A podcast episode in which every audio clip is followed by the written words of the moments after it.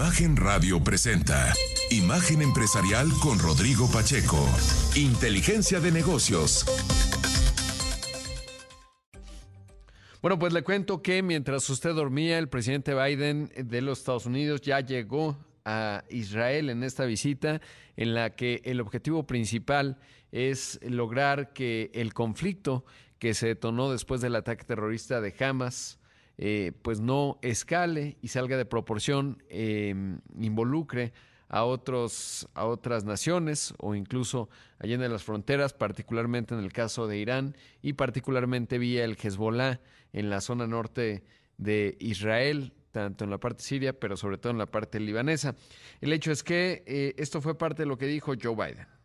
I wanted to be here today uh, for a simple reason. I wanted the people of Israel the people of the world to know where the United States stands. I've had my great Secretary of State here. He's been here for a lot, but I wanted to personally come and make that clear. Terrorist group Hamas has slaughtered, as has been pointed out, over 1,300 people. And is not hyperbole it's just slaughtered, slaughtered. And uh, including 31 Americans as part of that. Bueno, pues ahí Biden dice, estoy aquí por una simple razón, quería que las personas en Israel y del mundo supieran la posición de Estados Unidos. Mi gran secretario de Estado ha permanecido aquí por mucho tiempo, pero quería venir a dejarlo personalmente claro.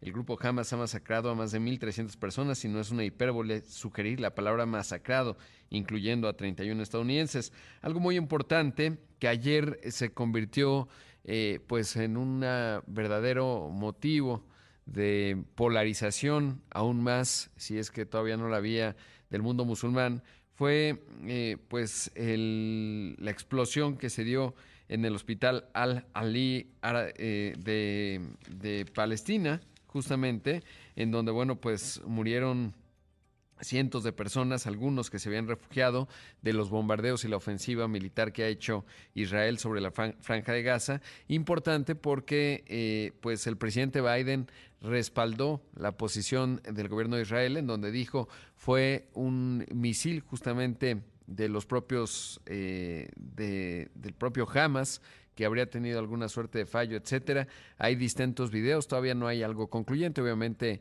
Israel dijo que ellos eh, no fueron y por otro lado, pues obviamente Hamas y bueno, pues el mundo musulmán en general. Revisaba ayer, por ejemplo, eh, Al Jazeera, etcétera, todos están realmente enojados. De hecho, algo clave fue que la visita que iba a hacer Joe Biden a, Medio Oriente incluía Jordania y el rey jordano que ayer ya decía no queremos recibir ningún refugiado palestino en el sentido de dar cero flexibilidad, digamos, en esa parte eh, pues canceló la, reunión con Biden. No es un tema menor y sobre todo muestra, digamos, da una señal de la falta o del cerrarse a la interlocución con los Estados Unidos. Así que, pues es un asunto delicado, sobre todo porque le digo, está generando una polarización muy fuerte en el Medio Oriente y prácticamente, pues, eh, el mundo musulmán, eh, sobre todo en la zona árabe, pero le diría es ya un tema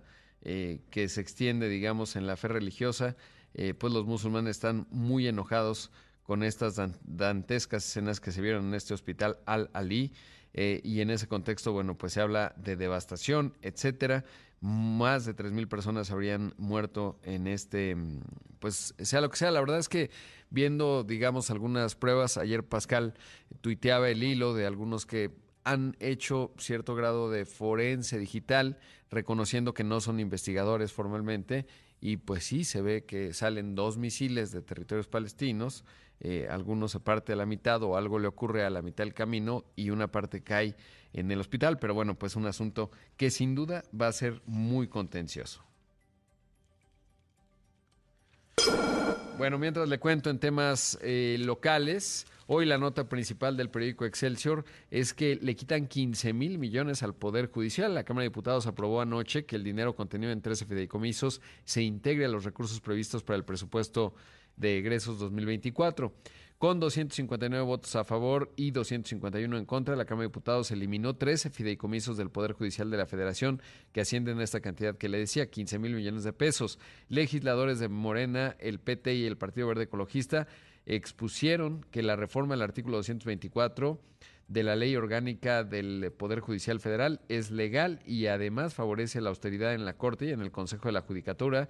Está pegado a la división de poderes. Antes, al presentar una moción suspensiva, la panista Margarita Zavala dijo que la reforma es contraria a los derechos de más de 51 mil empleados. Al cierre de esta edición, el dictamen se aprobó en lo particular con 260 sufragios. Fue enviado al Senado, en donde los votos de las bancadas oficialistas son suficientes para validarlo. Seguramente habrá pues más protestas el día de hoy acá en la Ciudad de México, como las hemos tenido en estos días. Así que, bueno, pues un asunto sin duda clave.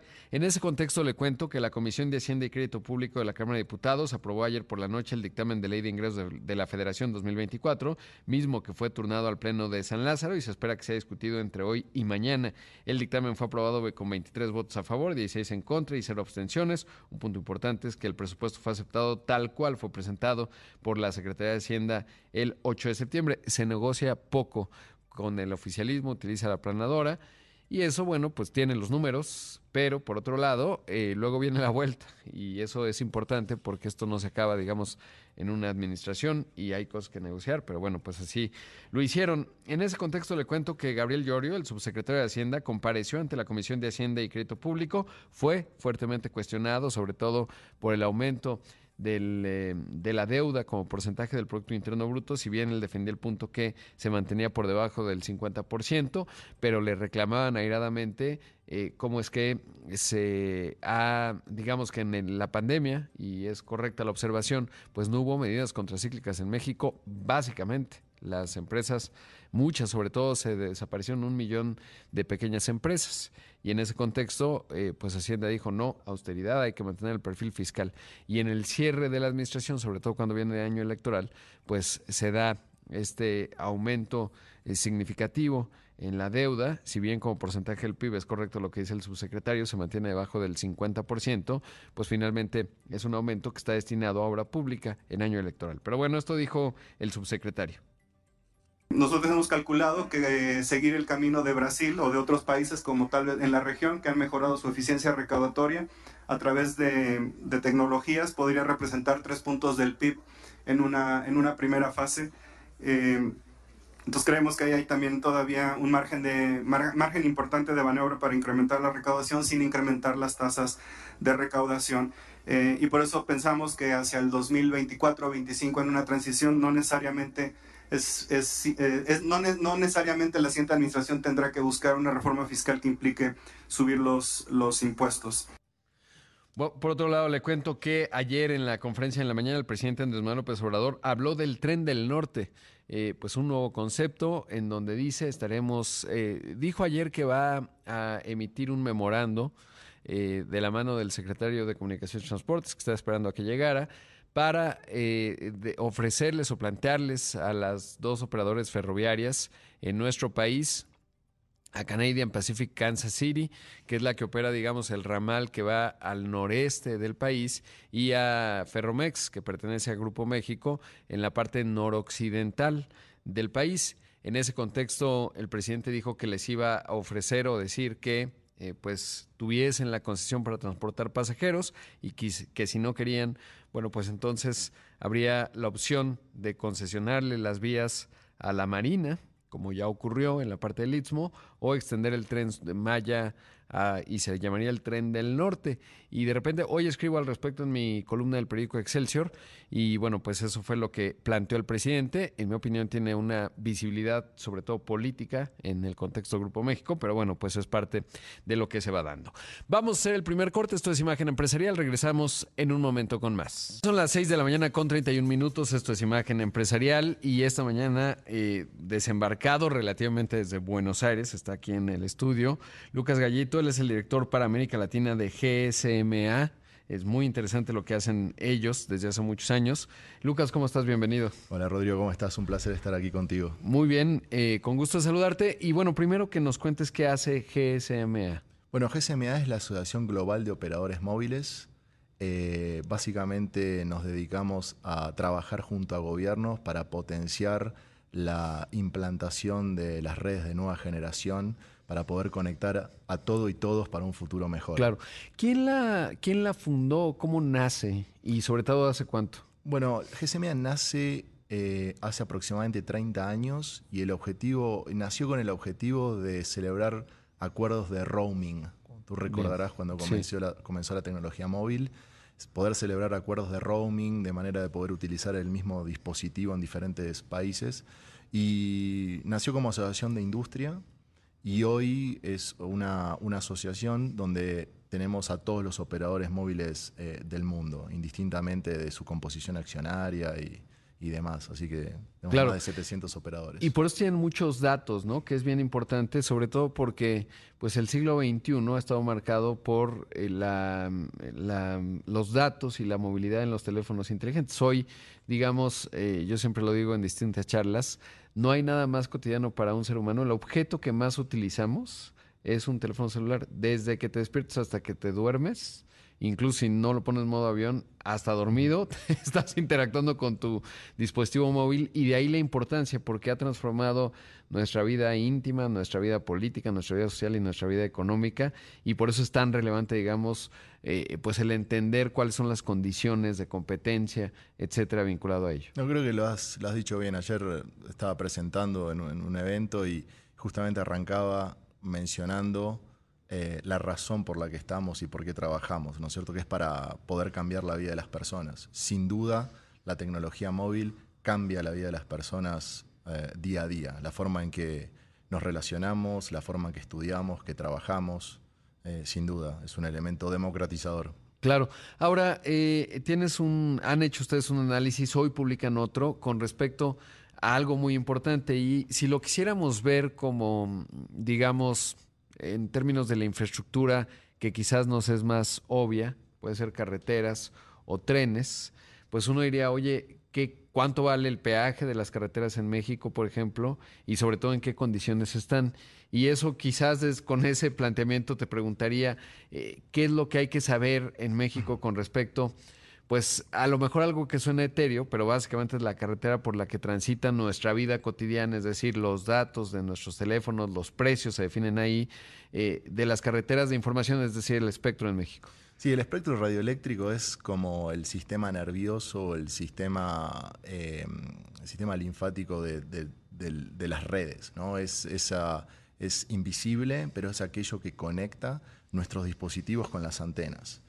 Eh, entonces es básicamente la piedra angular de, lo que es el, servicio móvil. Y como bien dijiste, eh, cada vez que hay más tráfico, así como en las carreteras, es necesario poder ampliar esos, esas autopistas invisibles. Entonces, con la asignación de más espectro, se puede ampliar la, mm, esas carreteras invisibles para poder cursar más tráfico. Claro, sí, porque además hay que decir que el espectro se utiliza, digamos, es una discusión un poco técnica, ¿no? Pero de repente la televisión va por un segmento, el espectro, la, los datos móviles van por otro, etcétera, ¿no? Los radios, por ejemplo, que se utilizan en temas de seguridad, los servicios de, de, emergencia, etcétera, es otro rango. Y tiene que ver, digamos, con la onda, la amplitud. Digo, no me quiero poner muy técnico, pero, pero va en ese sentido. Y eso tiene que ver también con nueva tecnología, ¿no? Porque va cambiando la eficiencia y la tecnología, la utilización del espectro en función, por ejemplo,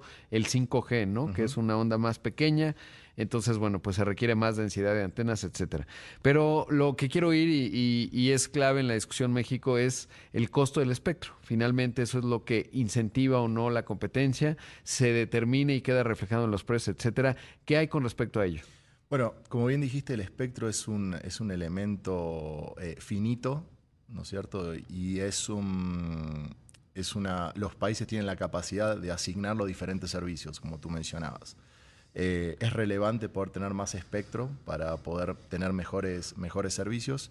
Y en general se pone un precio para poder eh, utilizarlo de forma más eficiente al, espectro.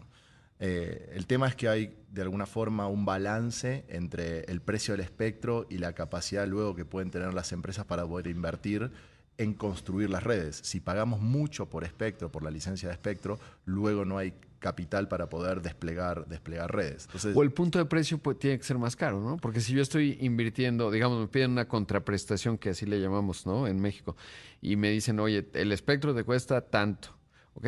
Y entonces yo tengo que poner la infraestructura física para que ese espectro llegue a mi consumidor final y si es caro, pues pasan dos cosas, o tengo que subir el precio o no voy a poder tener el dinero suficiente para desplegar, digamos, la infraestructura para hacerme más clientes. Correcto, de hecho el informe, nosotros hemos trabajado en muchos países, en la región, México uno de ellos, y México tiene, tiene la, mm, en, el ranking de alguna forma, es el país de América Latina con mayores precios de espectro cuando lo comparamos con los ingresos de la industria. Y eso es una. Y eso de alguna forma frena la, innovación, ¿no es cierto? Eh, es un, incentivo, un, mal incentivo, si se quiere, para poder desplegar nuevas, nuevas redes. El precio del espectro en México es eh, prácticamente el doble de la mediana de la región.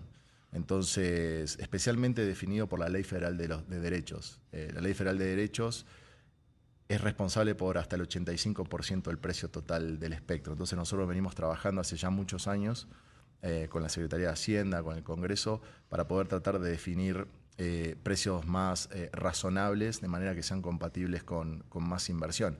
Incluso es interesante porque en nuestros análisis básicamente muestran tres cosas, que los altos precios de espectro pueden llevar a mayores precios del, del servicio, generando una barrera allí a la adopción pero también lleva a despliegues más lentos de redes, a menos cobertura y a menos calidad.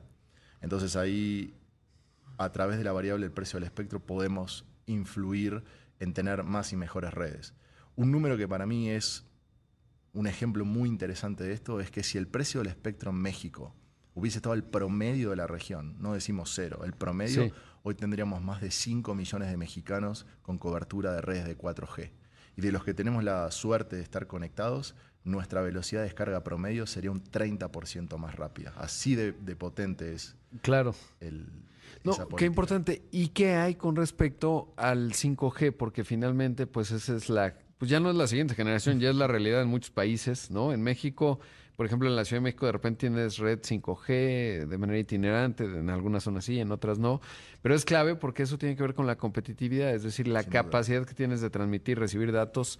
En esa parte, ¿cómo está México? Sabes que te dejo esa pregunta eh, pendiente porque tengo que hacer un corte, está automatizado, eh, pero bueno, pues es fundamental, ¿no? Porque finalmente pues la competitividad de los países hay una correlación entre mayor conectividad, más velocidad y por supuesto actividad económica que se puede tener a través de ello, el Internet de las cosas, en fin, un montón de cosas. Vamos a un corte, esta mañana está con nosotros Lucas eh, Galito, Galito, exactamente, por si no suena como eh, Kikiriki, como un gallo, pero no, Galito, director de América Latina para GSMA. Vamos a un corte, volvemos. Son las 6 de la mañana con 45 minutos. Esto es Imagen Empresarial. Esta mañana está aquí en el estudio Lucas Galito. Él es director para América Latina de GSMA, eh, que justamente ya nos decía él, es esta asociación que tiene 30 años, en donde se dedican justamente pues a analizar todo lo que tiene que ver con eh, las telecomunicaciones, particularmente en lo que se refiere a los móviles, a los teléfonos, que es un aspecto fundamental. Y, y nos quedamos pendientes, te decía, qué hay con respecto al 5G, porque finalmente pues es la nueva plataforma o digamos la nueva tecnología para la carretera que sea más eficiente, que los coches, que vayan más coches con más datos y eso está vinculado con la productividad. Cuando uno observa, por ejemplo, países como Corea del Sur, es un país mucho más pequeño geográficamente que México, pero que tengo entendido es el que va más avanzado en 5G eh, y eso pues los coloca en otra situación productiva porque puedes habilitar mejores negocios, mayor transmisión de datos, eh, más productividad, nueva innovación, etcétera. ¿Qué hay con respecto al 5G y México en la discusión que estamos teniendo en términos de lo costoso que es el espectro? Gracias, Rodrigo. Y, y creo, me gusta definirlo, nosotros vemos a la quinta generación no como una G más, sino la vemos como un activo estratégico que van a tener los países para poder aumentar su competitividad. De hecho, la quinta generación no se trata únicamente de poder bajar una película más rápido, se trata de Internet de las cosas masivos, se trata de, de, poder eh, digitalizar procesos productivos para hacerlos más eficientes. Sobre todo un país como México, que México tiene el PBI productivo más alto de América Latina, incluso por encima de Brasil. Y cuando hablamos del nearshoring, ¿no? esta oportunidad que tiene México, claramente, em, claramente México tiene la, posibilidad de, ser aún más, más competitivo. Pero nosotros hemos analizado también y hemos cuantificado, y por mejoras de eficiencia y, también por mejoras de productividad, la quinta generación puede aportar hasta 13 mil millones de dólares a, a, la economía mexicana en los próximos años. Así de, así de potente es. Claro que si lo vemos, eh, ahora no me no podría sacar la cuenta de memoria, pero puede ser la economía de un estado en México. Mm. O sea, si lo vemos desagregadamente es como materializar a lo mejor un estado como Colima, súbitamente es casi adicional. el 1% del PBI, Exacto. para ponerlo en referencia. Ah, pues sí, es como un poquito más grande que Colima. Así me lo sé como porcentaje del PIB los estados y es como si súbitamente México materializara en el Pacífico un nuevo Colima, ahí eh, que surgió, ¿no? Desde el punto de vista productivo y eso sin duda sería positivo.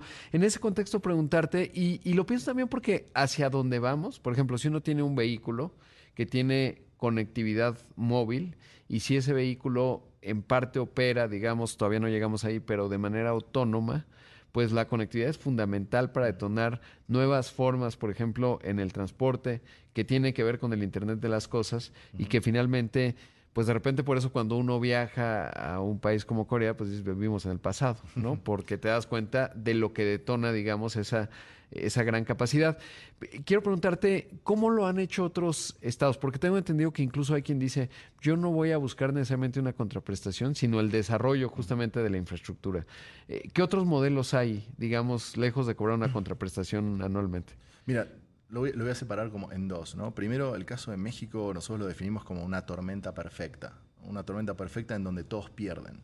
Fíjate que México es el el único país de América Latina y probablemente uno de los países del mundo en donde en el pasado había más espectro para servicios móviles que en el presente por, las devoluciones. Entonces, el Estado hoy, o en 2023, recaudó menos que en 2022. Con lo cual, el Estado pierde porque recauda menos, los operadores tienen menos capacidad de poder ofrecer servicios innovativos y los, eh, y los usuarios tenemos también eh, limitado nuestra, como recién mencioné, ¿no? nuestra, nuestra, nuestra calidad de, los servicios, incluso la, también la cobertura. Entonces pierden, pierden todos. Probablemente no hace falta irnos tan lejos como a Corea. ¿no? Tenemos un caso muy interesante en Brasil, eh, donde Brasil priorizó, como, como bien mencionas, el despliegue de la, de la infraestructura. Entonces lo que hicieron ellos fue hasta el 93% del valor total de lo que fue la subasta de espectro fueron obligaciones de hacer, obligaciones de cobertura. Entonces fue no recaudatorio. El gobierno dijo, no me des el dinero, ponlo en, redes. ¿Qué significó eso? Que hoy, menos de dos años después de la subasta, tenemos cobertura del 46% de 5G en, en Brasil. E incluso la industria va desplegando más rápido de lo que fueron los hitos que había establecido en materia temporal el gobierno. Wow. Entonces, Porque el mercado te lo demanda, ¿no? O sea, se materializa. Es buena idea. Exactamente. Entonces, digo, no tenemos que irnos a, Corea del Sur, a Estonia o a países Exacto. muy lejanos. Tenemos una, un caso interesante en, en Brasil y, es, y un poco nosotros lo venimos siguiendo. Y dos años, menos de dos años después, estamos con un 46% de, de, cobertura, una subasta no recaudatoria. Eh, básicamente el gobierno dijo, no, no me des el dinero, ponlo en redes. Claro. Y, eso, eso avanza. Y, bueno, y, es que más hay otro elemento, ¿no? Porque la orografía de México la hace complicada, igual que Brasil, que es un país muy grande. Subcontinente. Por ejemplo, si Argentina, pues una buena parte de la Argentina, salvo los Andes, pues es plano, ¿no? Entonces está más fácil. En México tienes dos sierras y a veces todavía tenemos retos. Uno de los objetivos de esta administración era justamente comunidades que no tienen conectividad. Pero si el espectro es caro, pues se hace todavía mucho más difícil, ¿no? Es una discusión más, más compleja, pero... Te lo mencioné probablemente la mejor política pública para cubrir más, eh, más personas sea tener precios de espectro compatibles con más eh, inversión. Te lo mencionaba al principio, si los precios de espectro hubiesen estado en México al promedio de la región, habría 5 millones más de mexicanos con, cobertura, con cobertura de 4G. Entonces, esa es probablemente la mejor política pública que pueda haber para, para conectar más, para cubrir más gente. ¿Qué, qué, eh, ¿Qué, intuyes, Lucas, que ocurre? Es decir, eh, es curva de aprendizaje, es decir, el gobierno llega a la tormenta perfecta, el Estado mexicano lo diría así, eh, llega a la tormenta perfecta y dice, uh, tenemos que rectificar, o, ¿qué, qué, cuál puede ser, cuál pudiera ser una explicación? Cuando te toca hablar, digamos, con eh, el regulador, el IFT, está en la misma línea, eh, los he entrevistado recientemente, pero ¿cuál pudiera ser la discusión? Probablemente no, es una pregunta para mí, pero recuerdo el recuerdo el año, el año, no, principio de este año, mitad de este año tuvimos nuestro Mobile 360 ah, junto con el Congreso Latinoamericano de Telecomunicaciones aquí en México y el, y el subsecretario Jiménez Pons mencionó como en su presentación de que técnicamente estaba claro, faltaba un poco la decisión política. Entonces, me hago tal vez eco de, eco de eso, ¿no? porque no es una pregunta tal vez para, para sí, mí. Sí. Eh, pero creo no, pero justo entender, porque finalmente estás recorriendo toda la región en el tema, ¿no? Y, pues van teniendo... Yo creo que también se, trata del hecho de poder priorizar la mirada de mediano plazo, el desarrollo de la infraestructura digital de un país versus las necesidades de corto plazo. La pandemia dejó muchos huecos en los presupuestos, en los presupuestos federales de los países y de hecho hemos visto mucha regresión en materia impositiva en la región. Hemos visto eh, a la industria muchas veces se la ve como, como, la vaca lechera, ¿no es cierto? Y hemos visto aumentos en términos impositivos en, en la región. Entonces, es poder tener esa visión de, desde, desde el gobierno de fortalecer la infraestructura digital, justamente para verla no como G más, sino como un activo estratégico que puede potenciar la competitividad del país. Claro, me, me, haces pensar, y eso lo digo yo a título personal, de repente, por ejemplo, en la discusión que estamos viendo, a que se acaba de aprobar el presupuesto en México, bueno, ayer todavía estamos en el largo proceso que esto implica, pero se prefiere cortar el listón de un tren, una infraestructura muy visible, muy bonita, ¿no? en cierta zona, difícil en su gestión, eh, versus la infraestructura digital, que finalmente tiene un costo en el corto plazo, pero que da rendimientos eh, en, el, en el mediano largo plazo. Y me quedo realmente con lo que nos cuentas de Brasil, ¿no? que finalmente, pues ese es, podría, tendría que ser el objetivo, porque finalmente esa infraestructura le queda al Estado, digamos, como un activo y esa conectividad, productividad genera impuestos eh, en el mediano y largo plazo, pero sobre todo mejora la calidad de vida de los habitantes. Y creo que ese es un aspecto fundamental. Pues te agradezco mucho que hayas estado aquí tan temprano. Gracias, Rodrigo. Gracias por estar aquí. Allá en la Argentina es un poco más tarde, así que... Me ayuda. Te ayuda, exactamente, Eso ayuda, así que muchas gracias por estar aquí y, de verdad pues eh, seguiremos muy de cerca. Hoy ya publican este documento en donde no solo está lo que, lo que hoy tenemos de México, sino en el contexto de la región y creo que es bien importante porque hay lecciones ahí por aprender y sobre todo reflexiones que hacer. Sin duda, así que invito a todos los que quieran ver el análisis, va a estar disponible desde hoy. Desde hoy. Ahí está. Muchísimas gracias. Escuchamos a Lucas Galito, el director para América Latina de GSMA.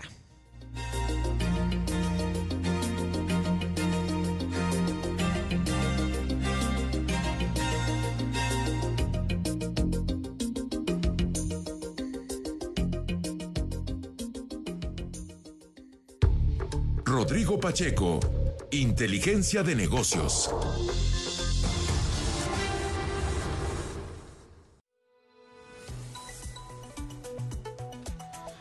Bueno, seguimos con más aquí en Imagen Empresarial. Qué interesantes las reflexiones que, que nos planteaba justamente Lucas en este sentido. Bueno, justo reportó, por cierto, América Móvil, reportó que en el tercer trimestre sus utilidades retrocedieron 88%, fueron 2.028 millones de pesos. Eh, en comparación, en el mismo periodo del año pasado, sus utilidades habían sido de 17.969 millones. Lo más interesante es el efecto del tipo de cambio, la fortaleza del peso mexicano, que tuvo un impacto. Y ayer estuve a punto de escribir, pero ya no lo hice. No me da tiempo de hacer el análisis, pero la inelasticidad de la demanda, pensaba yo, sobre todo porque si bien la fortaleza del, tipo de cambio pues le pega al resultado de América Móvil, eh, sobre todo si quitando los efectos de, tipo de cambio, bueno, pues el resultado eh, fue una caída, ahorita lo estoy diciendo de memoria, de 3%, pero finalmente, eh, si lo vemos a tipo de cambio constante, pues habría sido un avance de eh, 3% justamente. Ahí lo interesante es ver si la mm, fortaleza, digamos, del peso, pues le mejora el poder adquisitivo, porque esto es menos inflación para México, más poder adquisitivo. En el caso de México, porque obviamente es una compañía que opera pues a nivel eh, de toda la región muy competitiva. Mire, le quiero decir, los ingresos disminuyeron un 3.3% en términos nominales debido a la presión del peso mexicano frente a las demás monedas y a tipos de cambio eh, constantes habría sido un aumento de 3.8%. Pero bueno, ahora tiempo de comentar más. Hay inversiones en Nuevo León, así que ya lo estaremos haciendo. Como siempre, agradecerle mucho que me haya acompañado. Si usted ya tiene un café en la mano, enhorabuena, va estar ganando la mañana. Si está haciendo ejercicio, ya ganó el 2023, como ya le decía. Quédese con Pascal Beltrán del Río, que tiene mucha y útil información que usted necesita escuchar. Soy Rodrigo Pacheco, lo ven en los distintos espacios de Imagen Radio, en Imagen Televisión. Que tenga buenas tardes, buenas noches a los que nos escuchan a través del podcast. Que tengan un excelente miércoles. Imagen Radio presentó Imagen Empresarial con Rodrigo Pacheco. Inteligencia de negocios.